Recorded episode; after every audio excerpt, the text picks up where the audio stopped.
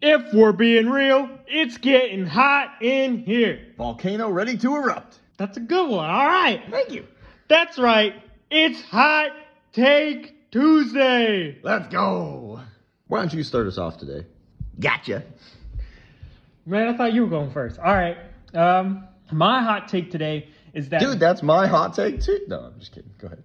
is that big men in the NBA are underrated. Now, it's not exactly what you might think. I'm saying that the big man position, what the big man position used to be, is underrated. Not the big man position of today. Power forwards and centers nowadays, they have no idea what to do in the post except for a select few. Whether it's offense or defense, they have no idea what to do. They're not even practicing it, it seems like, because they get in the post, they look clueless. Today's big men can protect the rim from people driving in, get lobs thrown to them, rebounds, and they have to be able to play a little bit of perimeter defense. That's it. They don't know how to do post defense, they don't know how to do post offense. And when you get into the playoffs, some of the best players in this year's playoffs are using post moves, and the other teams don't know what to do about it. I would love to disagree with you, but I can't because you are 100% right. Takes me back to the days of Shaq, Diesel, absolutely destroying down low. Where are those big men anymore? Seriously, think about the guys that are doing the best in the playoffs this year. Yeah, you got some forwards, maybe a guard or two, but the three that stand out Nikola Jokic, Joel Embiid, and Anthony Davis. Now, I know Joel Embiid started to struggle at the end of the Celtics series, but guess what? He isn't healthy. He probably needs surgery.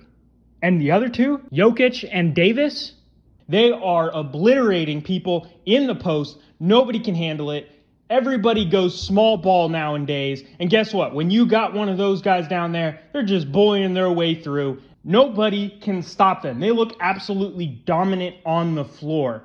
And if you can have somebody that can do a little bit of perimeter defense, just be able to move his feet a little bit, not to get exposed all the time, and be that dominant offensively, man, that is a huge thing in today's NBA. Because, again, who's going to stop them? The little six seven dude that you got out there as your center? I don't think so. It's not even about the short centers. It's literally about the guys who are built to be centers, who are massive, and they still don't know how to do post moves. Guess who comes to mind? Karl-Anthony Towns, Rudy Gobert. And guess what? At least Rudy Gobert, he gets played off the court because he can't do anything offensively. Yeah, and Karl-Anthony Towns tries in the post, but it's not like he's a good post player. Even put a power forward on him, they're still going to end up bullying him. And if you remember, we talked about the Timberwolves a little bit ago against the Nuggets, and we were saying the Nuggets didn't have a center out there, and Rudy Gobert and Karl-Anthony Towns couldn't do a thing in the post. It was pathetic. Now, we're not saying don't have them be somewhat more modern day centers. Yeah, they need to be able to shoot, they need to be able to hit threes, stuff like that, right? But you also need to have a post game because look at how dominant these guys have been. Can you imagine your favorite team having somebody even remotely close to as dominant as they are in the post? Your team would be amazing. Think of the contenders, Warriors. If they had somebody that could do that, guess what? All of a sudden, you can compete against the Lakers with Anthony Davis when they're dominating in the paint. Think of all the teams in the playoffs. If they had a center that could do that, they would be dominant. Now, we're not saying they'd have to be as good as Jokic, Embiid, Anthony Davis, right? But be somewhat similar to that. Be able to dominate when you get mismatches, stuff like that. Do something, and all of a sudden, you have a guy out there who's really good. You know, we're talking about playoff people, but throw Brook Lopez into the mix too, because he's a guy that can do it all. And he's not one of the guys who's on the top of the MVP list every year, like Jokic, like Embiid. Now, obviously, those guys are specific talents that only come around every couple of decades, even just because they're so talented. But exactly what you're saying is get some people to learn these moves.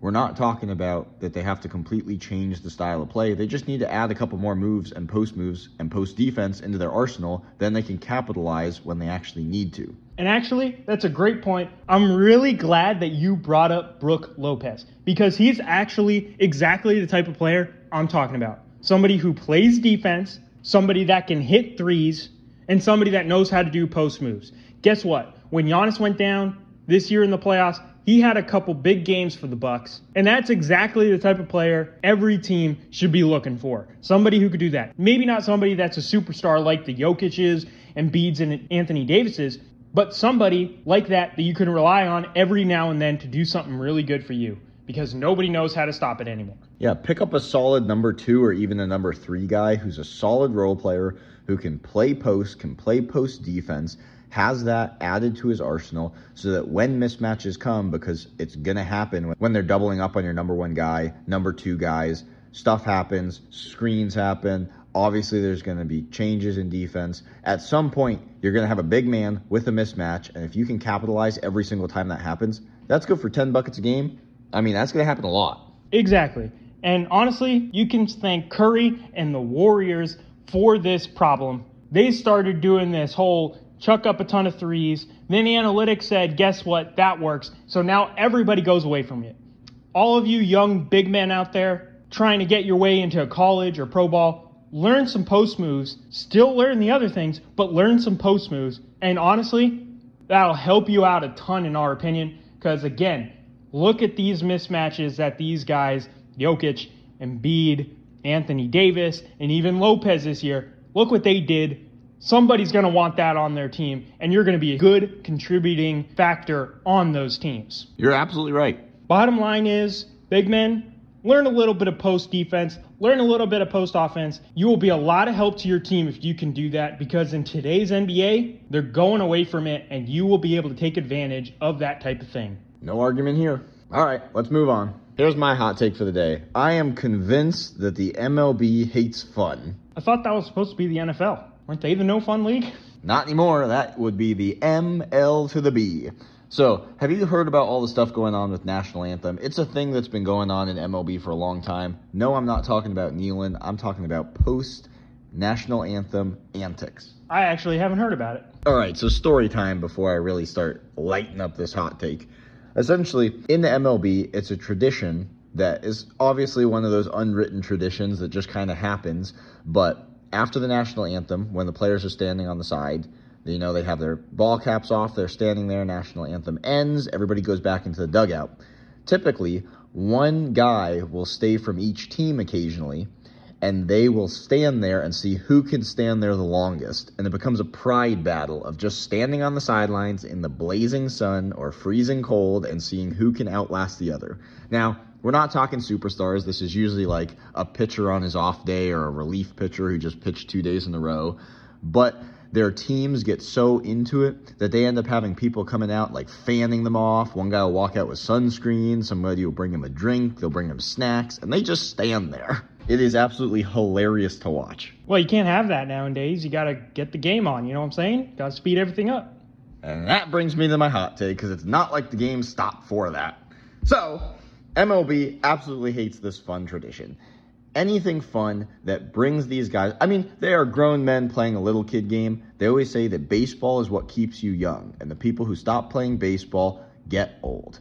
Well, all these guys are still playing baseball, still having fun, and still young at heart. So the same thing happened. The national anthem ends, and this happened a couple days ago. National anthem ends. Two guys stay on the sidelines. Well, the umpire wasn't having it, immediately ejects both guys without even talking to them. And then the MLB went and fined both players. I mean, I wish I could say that I'm surprised, but again, they won't get the game moving forward. Anybody that stops that, guess what? You're in trouble. I mean, they're stopping fans from giving people standing ovations unless they give the league 48 hour notice. You really think they're going to stand for this? Uh uh-uh. uh it is so stupid, especially the fines. So take all this away for a second.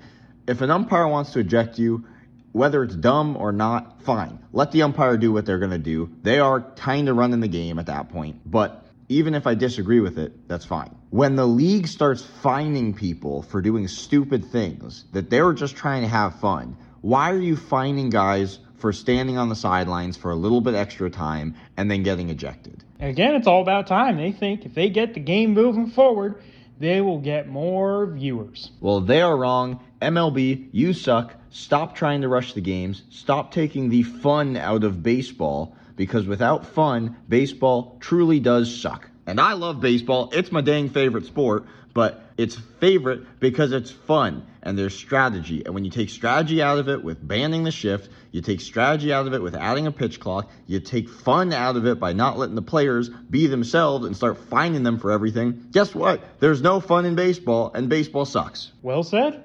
I mean, it's really dumb because it's not like they're going to be standing there for two hours. Like, how long are they going to be standing there? A couple minutes? I'm not even sure if one has lasted until the first pitch. like, this is before the game starts. Exactly. But, like we talked about, MLB, got to get everything moving forward. Hurry, hurry, hurry. Let's go, let's go, let's go. All right, I better wrap this up before I get fined by MLB for taking too long. That's it for today. Love us, hate us, it don't matter. We're just being real.